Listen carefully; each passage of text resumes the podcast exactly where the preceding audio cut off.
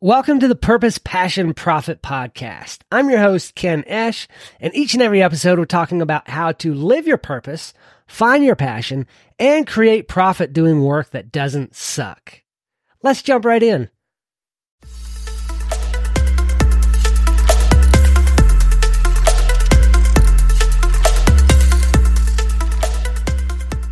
My wife and I watched a bunch of episodes of Season 2 of Survivor over the weekend, and one thing that really stood out to me is how a lot of people can be going for the same ultimate prize, going for the same goal, but in the end, how you treat people ultimately determines how you finish. It determines the overall reward.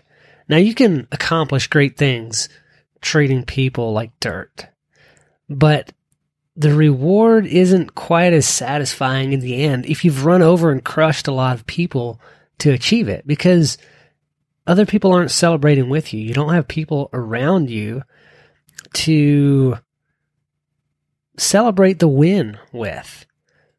Ultimately, if you treat people well, if you do good to others, it makes the win that much sweeter. And even if you don't ultimately win, in the end, the ultimate prize that you're chasing, in the case of Survivor, it's the $1 million reward and the title of Survivor, you still made friends, you still treated people well, and you can hold your head up for what you've done along the way, for how you've played the game of life or business or whatever game it is you're playing.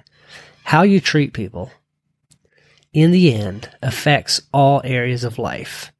Your relationships are key to a great life. If you don't have good relationships, you can have all the money in the world, and life just isn't as rewarding. It's not as enjoyable. But if you've got great relationships, you've got good people around you,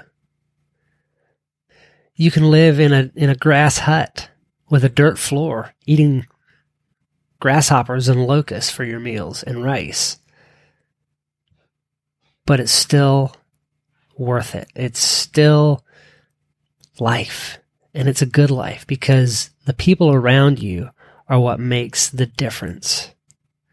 So get good people around you and do good work.